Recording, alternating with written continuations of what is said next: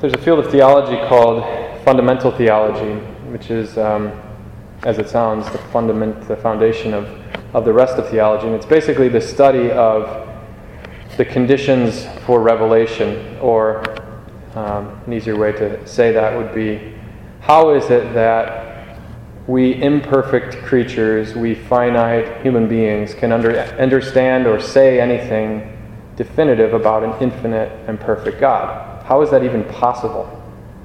Much less, how is Jesus two natures or how is God three persons? Those are questions of systematic theology, but foundationally, how can we know anything about God? He's so much bigger than us. Well, the answer in Christianity is that God is so big that he can become small. He's so perfect and so wise that he can speak even to us imperfect and foolish people in language that we can understand. And that's the good news of Christianity that God has spoken plainly, that he's revealed himself. He didn't have to, but chose to reveal himself in his Son Jesus, in the fullness of himself, the second person of the Blessed Trinity.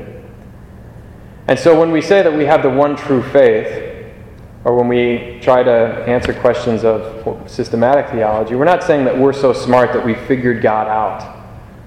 We're not so proud as to say, we are the holy ones, we are the good ones. It's that we, unworthy and imperfect and sinful as we are, have received a revelation. God has come to us face to face and offered to be our friend.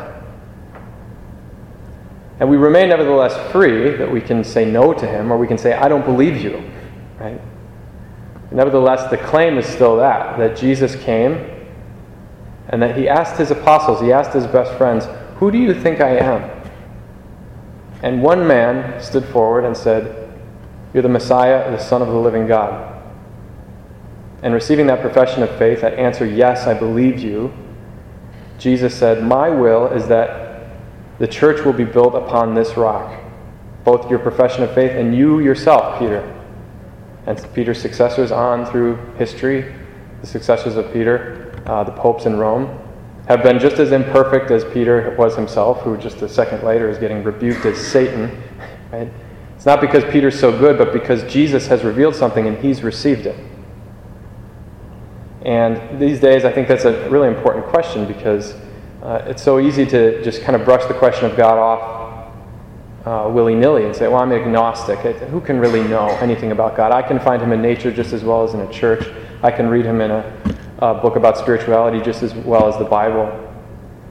But if the claim of Christianity is true, what we believe, that he's come to us, that's good news.